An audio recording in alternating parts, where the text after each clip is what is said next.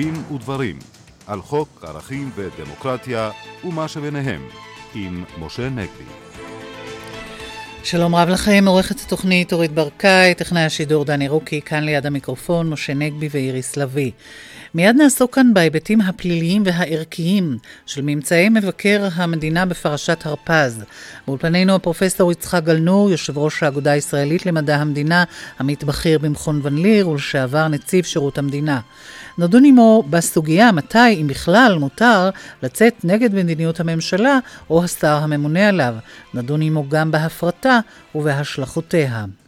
עם אורחנו עורך הדין אלן בייקר, לשעבר היועץ המשפטי למשרד החוץ וחבר ועדת השופט אדמון לוי לעניין המאחזים בשטחים, נברר את גורל דוח הוועדה וגם נשמע את דעתו על ההצעה שהעלו בכירים בליכוד להכיל את ריבונות ישראל בגושי ההתיישבות. האם העוסקים בגישור מודעים לכך שאסור להם לייעץ לנזקקים לשירותיהם כיצד לנהוג, וכי עצה כזאת עלולה לחשוף אותם לתביעת פיצויים? על כך נדבר עם עורכת הדין הדוקטור שרה בן ארצי, שבספרה החדש, אחריות המגשר, מדריכה את המגשרים איך לגשר בלי להסתבך. כל אלה איתנו, אבל נפתח כמובן בהערות משפטיות, ערכיות, בעניין דוח המבקר על פרשת הרפז. משה. כן, האמת היא שפה כשאומרים הערות משפטיות וערכיות, המשפט בעצם כמובן קשור גם לערכים, וקודם כל לערכי היסוד של מדינת ישראל כמו כל דמוקרטיה. וצריך לומר שכאשר אה, שואלים אה, האם הדוח של המבקר אה, חושף עבירות על החוק, צריך לומר שהוא חושף לא רק עבירות על החוק, הוא חושף עבירות אה, על החוקה, על החוקה של מדינת ישראל. יש סעיף מפורש, סעיף מרכזי בחוק יסוד הצבא, שאומר חד וחלק, בצורה הברורה ביותר, הרמטכ"ל כפוף לשר הביטחון. כשהביאו את חוק יסוד הצבא אה, לאישור הכנסת, אה, אמר שר המשפטים דאז, חיים צדוק, זיכרונו לברכה, שבעיניו זה הסעיף החשוב ביותר בחוק יסוד הצבא, כי אין תחום שבו חשובה הכפיפות של הדרג הביצועי לדרג הפוליטי, וזה נושא שנדבר עליו אחר כך עם פרופסור גלנור גם בהקשרים אחרים, אין תחום שבו חשוב יותר להקפיד על זה מאשר בתחום הצבאי. ואני חושב שכל אחד מבין שמדינה שבה רמטכ"ל איננו מקבל עליו את סמכות הדרג המדיני, חודלת, חדלה להיות דמוקרטיה והופכת להיות למשטר אחר וגם אה, למשטר אה, מסוכן. עכשיו, ברור גם, נדמה לי לכל אה, בר בי רב, שאם, כפי שמתאר לנו מבקר המדינה, בידיעתו, אומר הדוח, בידיעתו החלקית לפחות, של הרמטכ"ל, עוזרו, אוסף חומר מכפיש נגד שר הביטחון, אז יש בכך משום רמיסה ברגל גסה אה, של העיקרון הזה של כפיפות הרמטכ"ל אה, לשר הביטחון.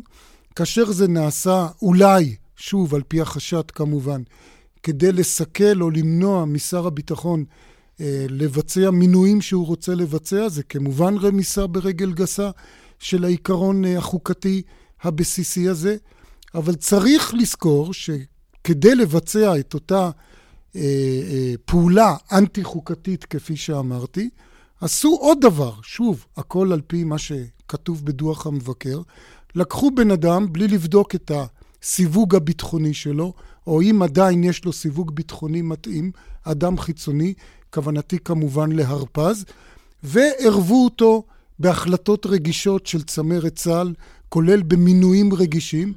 גם זה בעיניי מעלה חשד לכל הפחות להפרת אה, אמונים פלילית. בכלל, את יודעת, איריס, בשבועות האחרונים, בחודשים האחרונים שלא לטובתנו, אנחנו מתעסקים הרבה בעבירה הזאת של הפרת אמונים בהקשרים של כל מיני תיקים. כדאי אולי להזכיר, בית המשפט העליון הגדיר הפרת אמונים כמצב שבו בעל סמכות ממלכתית משתמש בסמכות הזאת לא למטרה הממלכתית שלשמה היא ניתנה לו, אלא למטרה אישית שלו, של מקורביו, של חבריו, של הממונים עליו. ופה אנחנו רואים, אני חייב להגיד לך, בכל הדוח הזה, המשפט שהכי זעזע אותי, והיו שם הרבה דברים מזעזעים, זה ציטוט מעדותו של ארז וינר, עוזרו של הרמטכ"ל, שכדי להצדיק, או לנסות להצדיק את מעשיו, אמר, הייתה אווירת מלחמה בין לשכת שר הביטחון ללשכת הרמטכ"ל, ובמסגרת המלחמה הזאת עשיתי אה, מה שעשיתי. האם הסמכויות של עוזר הרמטכ"ל והרמטכ"ל שממונה עליו ניתנו לו כדי שהוא יבצעו מלחמה נגד שר הביטחון, ולהפך כמובן, אם אכן הייתה גם מלחמה מהכיוון ההפוך. לכן אני אומר, שוב פעם, הפרת האמונים לכאורה פה היא ברורה אה, לחלוטין. מה המסקנה מכל זה? המסקנה שמבקר המדינה הקודם הגיע אליה כבר לפני שבעה חודשים, כאשר הוא פנה בבקשה, הייתי אומר כמעט בתחינה, ליועץ המשפטי לממשלה, פתח בחקירה פלילית. אגב, המבקר עשה את זה משום שהוא הכיר בכך שהוא לא יכול לבצע חקירה אפקטיבית עד הסוף, הוא יכול לחקור רק אנשים שעובדים במוסדות מבוקרים. אנשים שכבר לא, הם לא עובדי ציבור, לא עובדי מדינה, לא כפופים לחקירתו. היועץ המשפטי משום מה סירב. אגב, עד היום הוא גם לא הגיש עוד את כתב האישום נגד הרפז עצמו, למרות שלכאורה כבר מזמן הוא החליט שיש מקום או יש תשתית להעמיד אותו לדין על זיוף. גם נגד הרפז אה, עוד לא הוגש כתב אישום. היועץ המשפטי, כדרכו הפלגמטית, לצערי הרב, אה, איננו אה, עושה דבר. יכול להיות שבנסיבות האלה, כברירת מחדל, יצטרכו באמת ללכת על ועדת חקירה ממלכתית, למרות שאני לא מתלהב מזה, כי ועדת חקירה זה מכשיר מסורבל. אני חושב שדרך המלך פה היא חקירה פלילית, אבל היועץ המשפטי אה, אה, לא מבצע אותה. ודבר אחרון שמאוד חשוב לי לומר, אנשים אומרים, כבר התעייפנו מהפרשה הזאת, מה זה מעניין אותנו? הרי אהוד ברק כבר לא בצמרת אה, המדינה. רבותיי, תזכרו, פה מדובר במה שמתחולל בלשכות שבידי היושבים בהם הפקדתם, אני מקווה שלא הפקרתם את חיי בניכם לשלוש שנים. כולנו עוברים במערכת הזאת, כולנו תלויים בתפקוד שלה.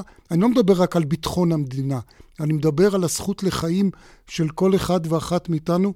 אני חושב שזה כן צריך להיות אה, אכפת לנו.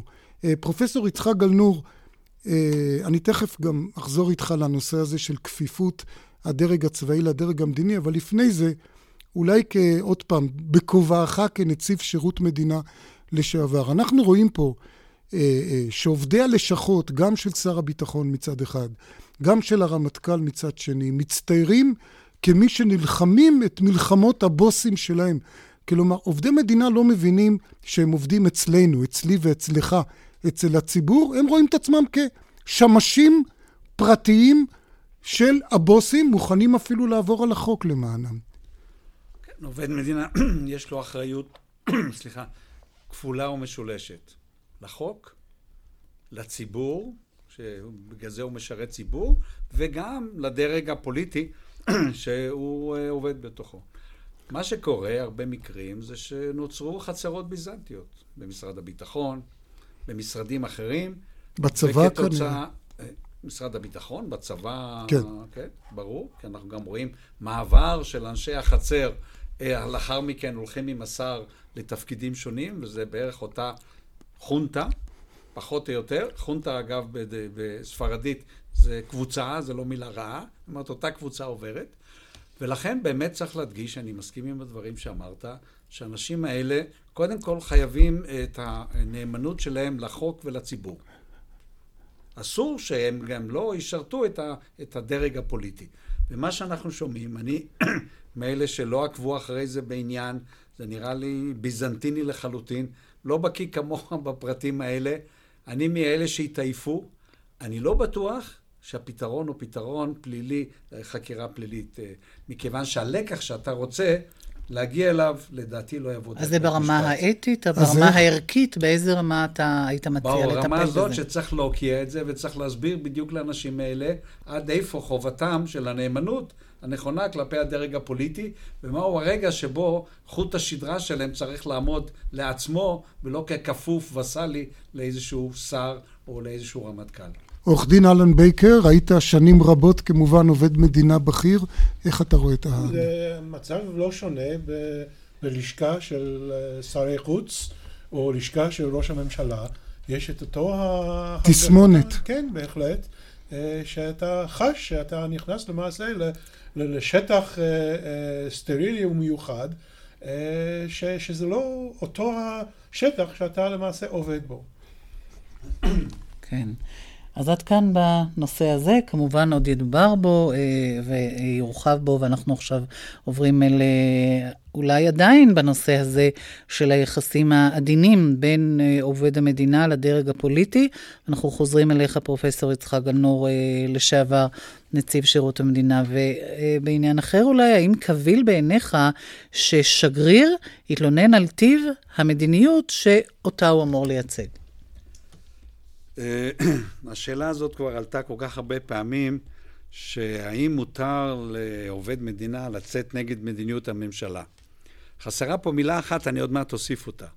כששואלים את זה, מותר לצאת או לומר את דעתו, הוא חייב לומר את דעתו. זה לא אומר שהוא צריך לצאת בפומבי. כלומר, שאלה באיזה פורום. נכון. חובתו, וכחלק ממה שאמרנו קודם, הוא לא ממלא את תפקידו אם הוא איננו עושה את זה. השר הממונה עליו עושה את מלאכתו רמייה אם הוא איננו מבקש חוות דעת עצמאיות, בין אם הוא שר או רמטכ"ל וכן הלאה. ולכן השאלה הזאת היא שאלה שהתעוררה בהקשר הזה, לדעתי זה לא נכון. אני חושב שמי שהיה שם, אני מבין שזה היה כנס סגור. כנס שגרירים סגור, שבה השגריר בא ושאל שאלה לא רק לגיטימית, אלא שאלה מאוד עניינית. כך וכך וכך, איך אתה מסביר את זה? התנפל עליו אותו אה, ממונה על הביטחון, שאיננו מופקד לא על השגרירים ולא על שום דבר. יועץ לביטחון. יועץ לביטחון לאומי, שזה לא תפקידו, ואם אתה לא מוכן להיות נאמן למדינה, אתה צריך להתפטר.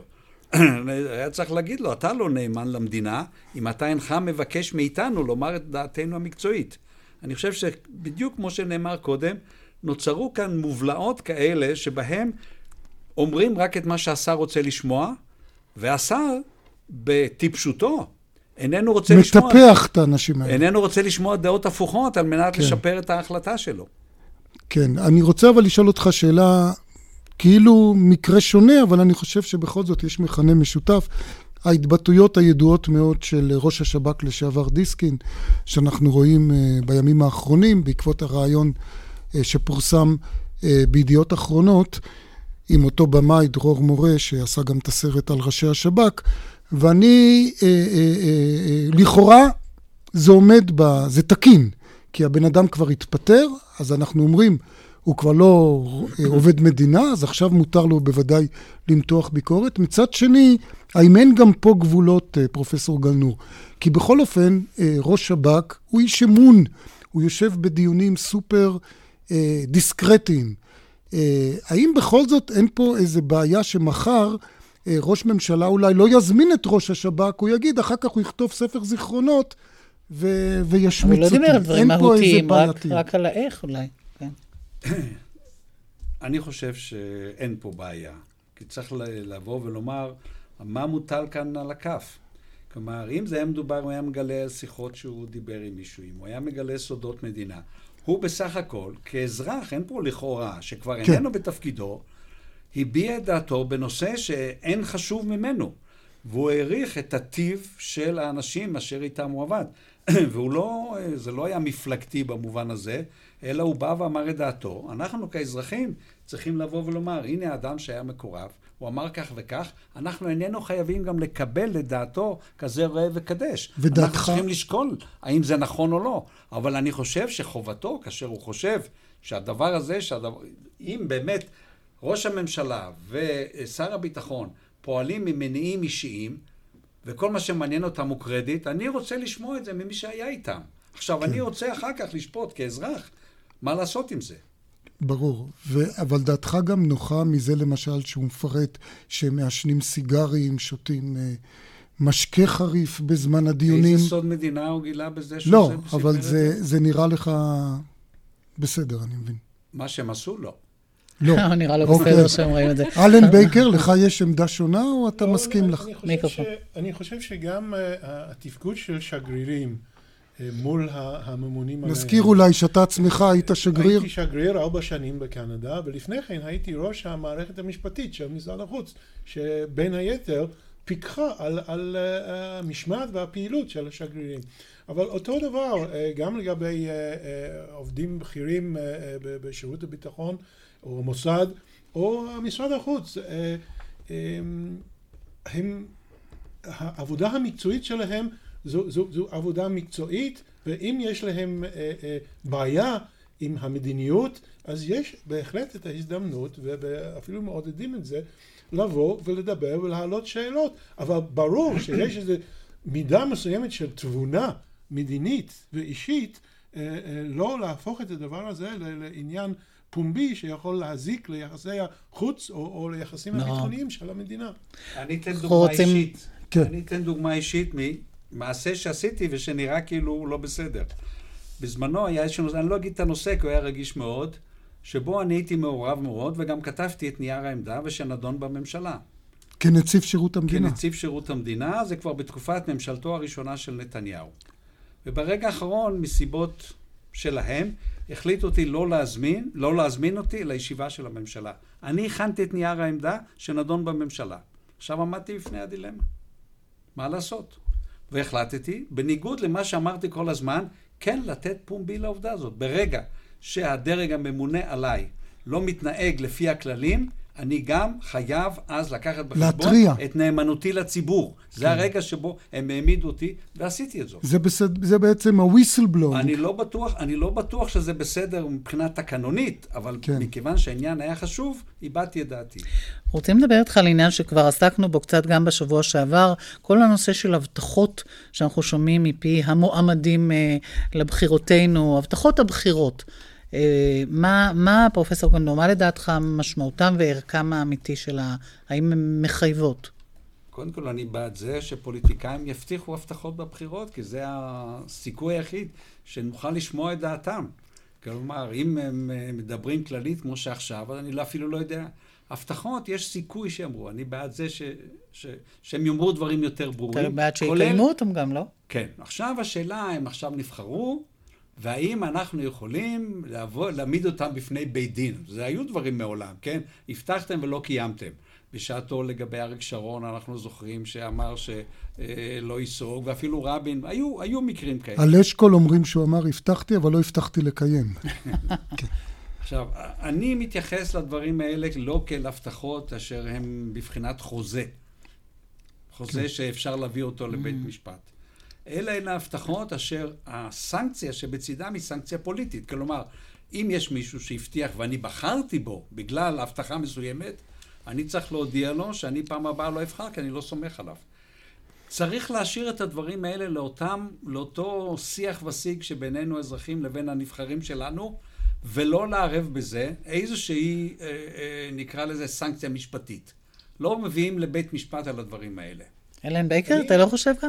אני, אני נוטה לחשוב בצורה יותר חמורה, בגלל שיש מידה מסוימת של, של השתק, של אסטופל. אה, בן אדם נבחר מכוח הבטחות שהוא אה, הבטיח, ואם הוא לא מקיים אותם, הוא למעשה אה, חותר תחת עצם הבסיס של, של העובדה שהוא נבחר. ולכן אני רואה בזה אי קיום הבטחה של בחירות דבר הרבה יותר חמור.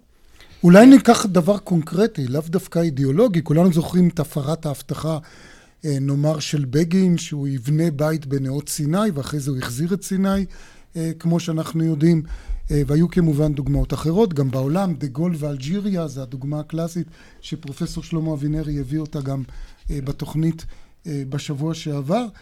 אבל בואו ניקח למשל את ההבטחה ששמענו זה עתה משלי יחימוביץ', שאני לא אשב בממשלתו של נתניהו. אני חושב שהיא אמרה את זה בצורה הכי ברורה.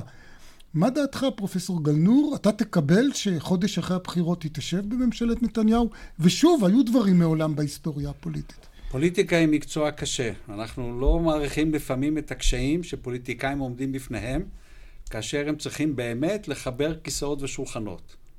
זה המקצוע הזה, או מקצוע על. ולכן אני, אני מתייחס לזה בשני מישורים. א', אני חושב שצריך לקחת, אני מסכים איתך, הבטחות ברצינות. לאחר מכן, אם משתנה המצב, ואם יש סיטואציה חדשה, אני מצפה מהפוליטיקאי להיות מסוגל לבוא ולומר בגלוי, זאת הבעיה. אני הבטחתי א', קרה כך וכך, ומסיבה זו וזו שיניתי דעתי. אני רוצה לשמוע פוליטיקאי שיגיד, גם בדוגמאות שהבאתם, לא אמרו. הם אמרו שבעצם התכוונתי כך וכך. פוליטיקאי צריך להיות, לסמוך עלינו יותר, לא להתייחס אלינו כאל מפגרים, ולהגיד, זה מה שהשתנה, למרות שאמרתי שאני לא אעשה כך, אני כן אעשה כך, זה חל גם על הדוגמה שאמרת. אגב, משה דיין אמר, רק חמור לא כן, משנה את דעתו. כן, טוב, בוא נעזוב את זה, זה אפשר להיכנס לסיפור הזה. כן, אנחנו רוצים לדבר איתך על נושא שהם, כן, בבקשה. דוקטור שרה בן ארצי, רצית כן, להעיר? אני רציתי לומר, אפרופו הנושא של ההבטחות, שהבטחה היא סוג של מצג, וברגע שאתה לא מקיים אותה, אז זה הופך להיות למצג שווא, ומצג שווא הוא מטעה. עכשיו, חוק החוזים, חלק כללי, יש בו סעיף, סעיף 61ב', שהוא אומר שהחוק הזה חל לא רק על חוזים, אלא גם על פעולות משפטיות שהן לא חוזה, וגם על חיובים שלא נובעים מחוזה. כן, אבל גם את לא היית מציעה שנתבע פיצויים מפוליטיקאי שלא עמד בהבטחתו, או ש... תביעה לא, ייצוגית, אני- מה יש? אני לא מדברת פה על הסנקציה, אלא כן. על המשמעות. אתה. שאלת מה המשמעות של כן, הבטחה, כן. אז ברור, מצג זאת. שווא, מילה מעניינת, הגדרה מעניינת. משפט אחד, כן, לא, אני, קשה לי להגיד מצג שווא. קח את בגין. לא רצה להחזיר שום שטחים כשהוא עלה לשלטון, אין ויכוח. פתאום קרה משהו דרמטי. סאדאת מוכן לבוא למדינת ישראל. בגין מקבל את, ה, את ההזדמנות הזאת, ובאותה מקרה הוא, הוא התנהג למופת. הוא אמר שאם יש הזדמנות, ולאחר מכן היה משא ומתן, ויאמר לזכותו, וזה בדיוק מה שאמרתי קודם, הוא הביא את המשא ומתן, תוצאותיו לכנסת, הכנסת, הוא נכון. לא היה חייב. זה בדיוק המקרה שפוליטיקאי משנה דעתו, מסביר ומביא את זה לאישור הכנסת. ועושה את זה בצורה הגונה. הגונה, כן. ואלמלא האופוזיציה הייתה תומכת בו, זאת האירוניה של ההיסטוריה, זה לא היה עובר, היה הסכם נכון. השלום עם מצרים. פרופסור גלנור, אנחנו רוצים לדבר איתך על נושא שקרוב ללבך, וזה הנושא של, ה, נקרא לזה, הסלמה בהפרטה. יותר ויותר אה, גופים אה, שמופרטים, ממש גופי ליבה. כן, אנחנו במרכז חזן במכון ון ליר מפרסמים כל שנה, כבר שלוש שנים, דוחות של ההפרטות וההלאמות שנעשו, והחלטנו עכשיו לקבץ את הממצאים שלנו לשנים 2010-2012, אה, ואני אומר בקיצור שמה שאנחנו רואים זה שגם תחומי הליבה של העשייה השלטונית נמצאים בתהליך, בקדנציה של הכנסת הזו, גם הכנסת אחראית לזה, ודאי שמשרדי הממשלה וראש הממשלה, גם תחומי הליבה היום אצלנו בתהליכי הפרטה. תן לנו מי דוגמאות. יותר ומי פחות. כלומר, אני רוצה להסביר את זה. לא מדובר באיזשהו מיקור חוץ, להעביר למישהו שטח, אלא מדובר בנושאים שהם... הדברים שמקובלים שהם מעשי שלטון. למשל. מה שאמריקאים קוראים inherently governmental. כמו למשל? ביטחון, ניקח את התחומים הקלאסיים, שמדינות אפילו בעבר. ביטחון, עשיית צדק וגביית מיסים. נסתפק אולי בדוגמאות האלה. כן.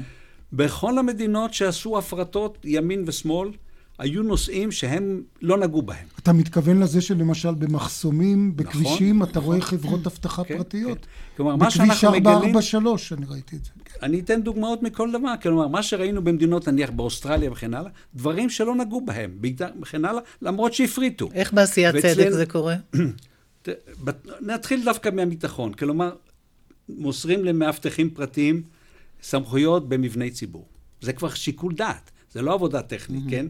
אה, האיזוק האלקטרוני, כן? אה, של מעצר בית, זה כבר במשטרה. אה, מסרו לגורם עסקי בהקמת קריית ההדרכה של צה"ל בנגב, כמעט שמסרו לו את ההדרכה עצמה, אבל חזרו בהם. כלומר, מרחיקות, המחסומים שהוזכרו קודם לכן, המון שיקול דעת, ולא לדבר על מתקני אימונים וכן הלאה. כלומר, זה מתחיל להיכנס לתחום הביטחון. בתחום של עשיית הצדק, שירותים משפטיים בפרקליטות המדינה, הופרטו. מיקור חוץ של ביקורת פנימית ובקרה חשבונאית, וזה כמובן נושאים שלא מעבירים למישהו אחר. ההפרטה של הגבייה ברשויות המקומיות, הנה הנושא של, ה, של המיסים, ואולי הייתי צריך להתחיל מהדבר החשוב ביותר, כלומר, מהלך מקיף לבוררות חובה, אני נכנס כן. לתחומים שלך, שאני לפחות חושב כחלק מההליך השיפוטי, כלומר, באותו, בתחום הזה ישנה הפרטה, ואני כאן כבר נכנסו לדעתי לקודש הקודשים של עשיית הצדק. אני, אני רוצה לשאול אותך אולי על עוד נקודה אחת. נדמה לי שאחד מתוצאות הלוואי, ואני חייב לומר שפה הפנה תשומת ליבי אה, דוקטור יוסי קורזים, שהוא מומחה לעבודה סוציאלית, מהתחום שלו, שגם מסתבר מופרט נושא של שירותי אימוץ אה, וכולי, שאחת התוצאות הוא, היא שמורידים את תנאי ההעסקה של העובדים. כי אותם עובדים שעכשיו נמצאים בגופים פרטיים מבצעים את אותה עבודה ממש. אנחנו נמשיך עם, עם עוד קצת ועם התשובה... מקבלים אה, חצי, חצי מהשכר. אולי תשובה קצרה. טוב, אתה נכנס לתחום אחר. כל, דיברתי על תחומי הליבה. כן. עכשיו אתה רוצה להיכנס על הדברים האחרים, חינוך, לא, בבריאות, גם בתחום, ברווחה. חינוך זה לא תחום ליבה בעיניך? זה כבר עניין של השקפת עולם. Okay. אוקיי. בעיניי כן, אם אתה שואל אותי, אני כן. מוכן, okay. אולי גם בעיניך. אני מציעה שנמשיך בנושא כן. הזה מיד אחרי עדכון החדשות. מלאכי חזקיה כאן, הנה. תודה, אנחנו ממשיכים כאן בדין ודברים איתך, פרופסור גנור, אז עוד אזורים, כבר לא אזורי ליבה, אתה אומר שגם הם כן. מפרטים לפי מה שמשה אמר. התחומים שכרגע מועדים להפרטה, אמרתי מועדים, אתה רוצה לקרוא לפורענות, זה בסדר, הם חינוך, בריאות ורווחה. ברווחה... אנחנו יודעים כבר על מורים שמועסקים נכון, בעמותות. נכון. ואין להם זכויות סוציאליות כמו נכון. למורים רגילים. איך אתה רואה את העניין הזה של ההשפעה על זכויות התעסוקה? זה לא רק פוגעים פה בעיקרון, כמו שאמרת, שהמדינה צריכה להחזיק דברים מסוימים, אלא בעצם מבטלים את נכון. זכויות העובד באופן עקיף. אחת מהרעות החולות של ההפרטה זה באמת הפגיעה בעובדים. כלומר, לפעמים העובדים שהיו שם אינם בכלל נכנסים לשיקול. זה קורה הרבה בהפרטה של חברות ממשלתיות, אבל זה גם קורה בתחומים של חינוך. כלומר, העובד איננו, איננו פונקציה בדבר הזה. עכשיו, מה שיותר מעניין הוא שאנחנו אה, מדברים על עובדי מדינה, אם נקשור את זה למה שאמרנו קודם, יש עליהם חובות של המנהל, של המשפט המנהלי, נכון? כן. עכשיו מעבירים את זה לעוסק פרטי, אפילו אם זה במיקור חוץ, כל השאלות של נאמנות, כל השאלות האלה שהן חלק מהחובות, אתוס. האת... נעלמים לחלוטין, זה לא מופיע במכרז. יש רק ערך לא כלכלי? מופיע... יש כן. בדרך כלל שיעשו את זה יותר טוב ושיעשו את זה כמה שיותר בזול, במשך הזמן המורים האלה גם מקבלים פחות שכר, כן. המורים האלה שהזכרת. כלומר, אם, אם להגיד, מה שקרה הוא שמעבר לאותם המקרים שבהם אפשר אולי להצדיק הפרטה באופן כלכלי, התביעה שהפרטה חייבת לבוא עם צדק חברתי נעלמה לחלוטין, ועדיין המדיניות הנוהגת, בלי הבחנה, היא מדיניות של הפרטה גורפת.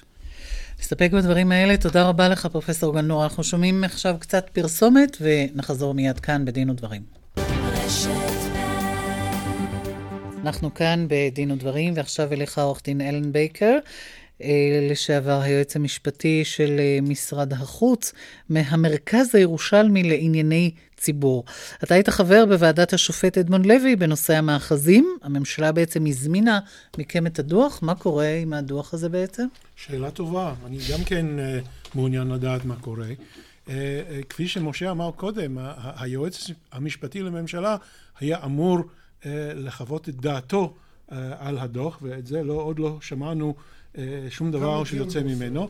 הדוח היה אמור להיות מוצג בפני ועדת השרים להתיישבות, אה, גם זה אה, לא שמענו שום דבר.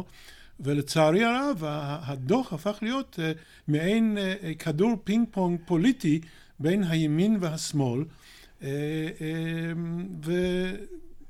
ולמרות שיש שם המלצות מאוד רציניות לגבי איך לפתור את הבעיות של בנייה בשטחים אף אחד לא... אה, אה, ובינתיים אנחנו רואים שבשטח נמשך אה, פה ושם, לטעם, לטעמו של השמאל לא מספיק, לטעמו של הימין יותר מדי, נמשך הנושא הזה של פינוי מאחזים, לפעמים זה אפילו כרוך באלימות של אותם מפונים כלפי כוחות הביטחון, הם טוענים שכוחות הביטחון גם נוהגים אלימות כלפיהם, ואתה חושב שההמלצות שלכם היו יכולים אולי למנוע את החזיונות האלה שכולנו זוכרים בעמונה ובמקומות אחרים? בהחלט, גם מגרון וגם אולפנה. אה, אה, כל המטרה של ההמלצות שלנו היא לדאוג לכך שסוגיות כאלה, בעיות כאלה, יובאו, יובאו לדיון אה, בפני בית דין, ולא להכרעה של פקיד בפרקליטות המדינה או קצין זוטר בפרקליטות הצבאית. עכשיו אני רוצה לשאול אותך, אתה השתתפת בשבוע שעבר בכנס אה, שקיבל תעודה אה, די גדולה, שבו הופיעו גם בכירים מאוד אה, בליכוד, כולל יושב ראש הקואליציה, אלקין ואחרים, וכמובן גם מפלגות ימין אחרות, או, או מפלגות ימין, הליכוד לא מגדיר את עצמו כימין אולי, שבו דובר על החלת הריבונות הישראלית בגושי ההתיישבות. ואנשים ניסו להסתמך על הדוח שלכם כבסיס לדבר הזה. אז קודם כל, האם הדוח שלכם נותן בסיס לזה? וב', מה דעתך בכלל על הרעיון הזה? האם זה יכול להיות קביל מבחינת המשפט הבינלאומי, שנכיל ריבונות בחלק מהשטחים? טוב, לגבי השאלה השנייה, אה, אה, אנחנו מחויבים אה, במסגרת הסכמי אוסלו, שעדיין תקפים, לתהליך של משא ומתן על מעמד הקבע, שבו גם הזכויות של ישראל והעם היהודי יידונו מול הזכויות של הפלסטינים לשטח, במטרה להגיע למעין פשרה. כך שאנחנו, אה, אה, כל עוד ואנחנו עדיין מחויבים בהסכם הזה, אנחנו לא יכולים ללכת לעשות צעד חד צדדי, אה, אלא אם כן כמובן ההסכם הזה כבר לא תקף. לגבי השאלה הראשונה, היה לי מאוד חשוב להציג בפני הקהל של הכנס הזה שדוח ועדת לוי לא ממליץ על סיפוח השטחים.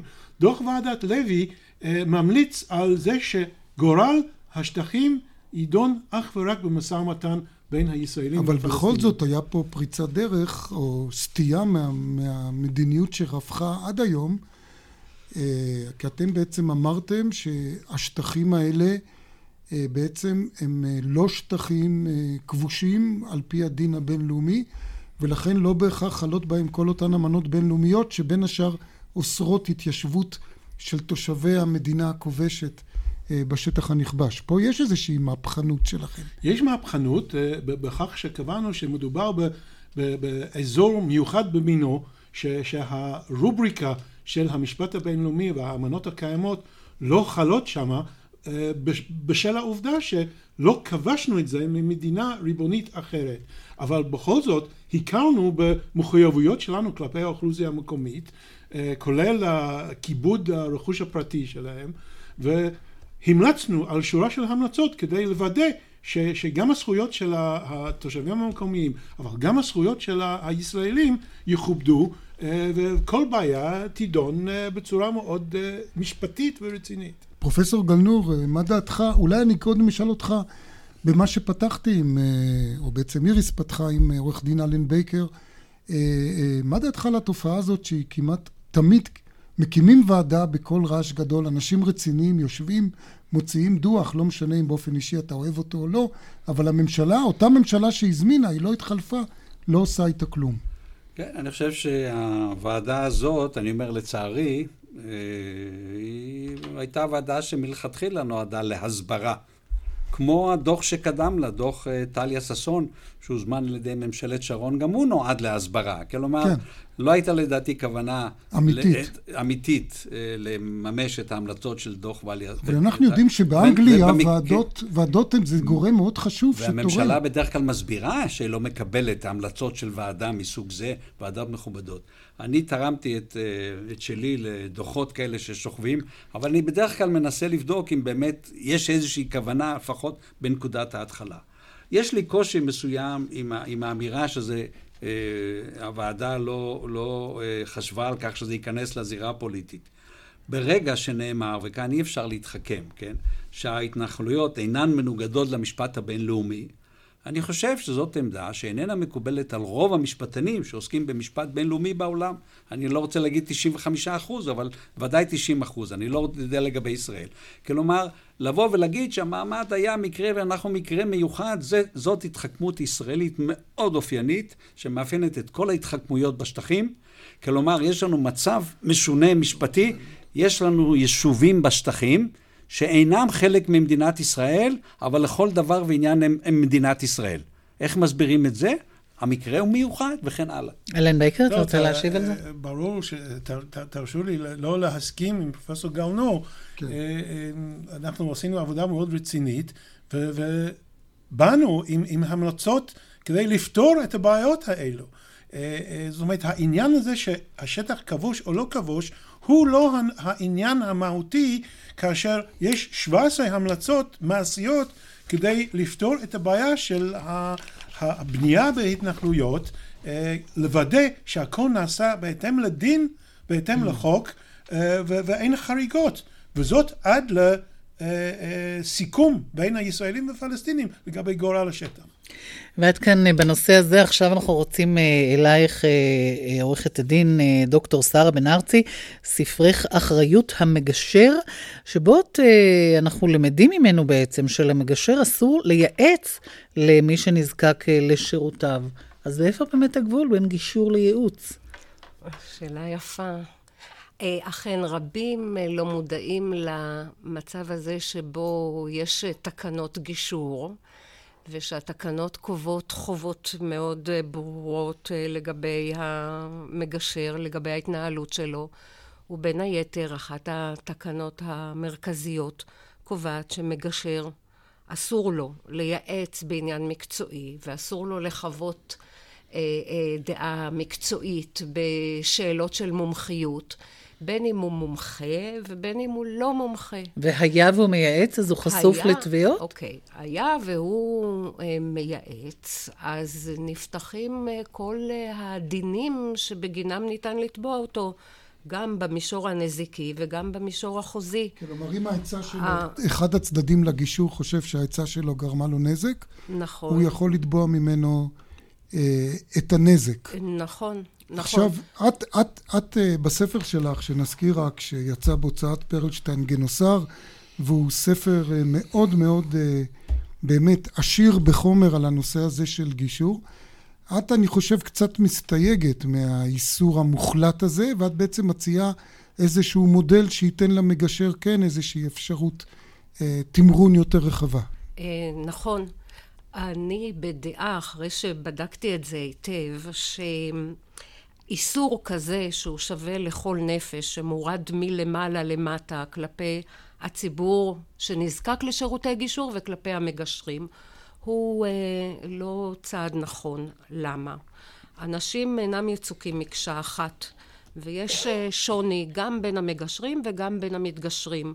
יש מגשרים דעתנים, אסרטיביים, ברי סמכה, שבמיוחד נבחרו לגשר במקרה פלוני, בגלל המומחיות. בגלל המומחיות שלהם. ועבורם האיסור קשה כאילו לשאול. לעומתם יש אה, אכן מגשרים שהמזג שלהם הוא, הוא שונה ולהם לא מתאים לייעץ. במחנה של המתגשרים יש כאלה שאם הם לא יקבלו עצה של המגשר אז הם יהיו עובדי עצות בכל המובנים. ולעומתם יש כאלה שאם אתה תיתן להם עצה, רעיון, הערכה, צפי וכן הלאה, כל מה שנכנס בדלת אמות המונח ייעוץ או חיווי דעה, הם יעלו על בריקדות, הם יתנגדו כי זה ייראה להם כהתערבות בוטה באוטונומיה שלהם. בין מחמת עצם הפעולה של הייעוץ, או בין מחמת התוכן. אז מה הפתרון אז בעצם? אז הפתרון שאני מציעה, להתאים את הגישור, את ההליך, לנפשות הפועלות, וללכת על פי מה שמתאים גם למגשר וגם למתגשרים בכל גישור קונקרטי. אני מציעה בספר איך לברר את, ה, את המה מתאים. את כל השיקולים אה, שמשחקים אה, תפקיד בעניין הזה, כל הערכים והעקרונות, אה, כיצד להפעיל את השיטה הזאת. ואיך היא מתיישבת עם ערכי המשפט והגישור. למי באמת היית מציעה ללכת לגישור? אם מישהו שוקל אם ללכת לעורך דין, אם ללכת לייעוץ, אם ללכת לגישור. היום הרבה פעמים זה סוג של חובה. בתי המשפט מחייבים אותך. סיפר לנו עורך דין אלן בקר, התנסות אישית הייתה לך, שבית המשפט חייב אותך ללכת לגישור, ואולי פרופסור גלנור, זה גם סוג של אה, הפרטה של צדק. כן, הייתי יכול להביע משאלה. אני לא מבין בזה הרבה, אבל אני הייתי מביע משאלה שהפעולה הזו של הגישור תישאר במסגרת החברתית. כלומר, שני אנשים יש להם סכסוך, ולא ירוצו לבתי המשפט. אני לפחות, אולי אני טועה, אבל אני עקבי בגישה הזאת. אלא ילכו אל הרב, כפי שזה קיים בעדה החרדית, ואני מעריך את זה, או ילכו אל, אל מישהו מהמשפחה שיעשה את זה, אימא שלי זיכרונה לברכה, הייתה מגשרת של המשפחה. בעצם הפונקציה של המגשר. לא, אבל בלי, ובלי שגם המדינה תיכנס ותסדיר וכן הלאה, שזה כן. מבוסס על, על ערכים חברתיים וקהילתיים. טוב, יש הבדל אה, תהומי בין מגשר שהוא רב, או מגשרת שהיא אימא טובה עם רעיונות וניסיון חיים, לבין מגשר שהוא איש מקצוע. שלומד כיצד לגשר, יש כלים מאוד מאוד ברורים איך לגשר. מצוין. ואם אתה יכול למנוע סכסוכים מלכתחילה באמצעות גישור, או למנוע את ההסלמה של הסכסוך באמצעות גישור, שלא לדבר על כך שאתה מיישב את הסכסוך באמצעות הגישור, אז uh, זאת הדרך האולטימטיבית. אבל, אבל תרשי לי לשאול, אם, אם אי אפשר לייעץ, אז איזה טעם יש לגישור? הגישור כבר נהיה ריק מכל תוכן. זה, זה הביקורת שלנו. לאו דווקא. יש, אה, יש מחלוקת גדולה, יש דעות קוטביות בין האפשרות שהמגשר כן ייעץ או לא לייעץ. מה ראוי, מה נכון. הספרות הגישורית הענפה היא דנה בעניינים האלה. יש דרך לקיים הליך של גישור בלי ייעוץ ובלי חיווי דעה, על ידי זה שאתה מפעיל את האנשים עצמם, אתה מברר איתם את האינטרסים שלהם ומנהל איתם סיעור מוחין, איזה פתרונות הם יכולים אה, להביא מתוך עצמם שיעלמו את האינטרסים הנתונים שלהם. יש דרך. אבל לא בייעוץ עצמו. אז uh, כל השאר על ספרך המקיף והמרתק, אחריות המגשר, דוקטור uh, שרה בן uh, ארצי, כאמור בהוצאת פרלשטיין גינוסר, ואנחנו סיימנו כאן. תודה לכל אורחינו, לפרופסור יצחק גלנור, לעורכי הדין אלן בייקר ושרה בן ארצי, לעורכת התוכנית אורית ברקאי, לטכנאי דני רוקי, באולפן היינו משה נגבי ואיריס לביא. ניתן להזין לנו באתר רשת ב' במרשתת, באינטרנט. אנחנו נשוב בשידור חי של דין ודברים ביום ראשון הבא. אחרינו, מהדורת מבט, מהערוץ הראשון. ערב טוב.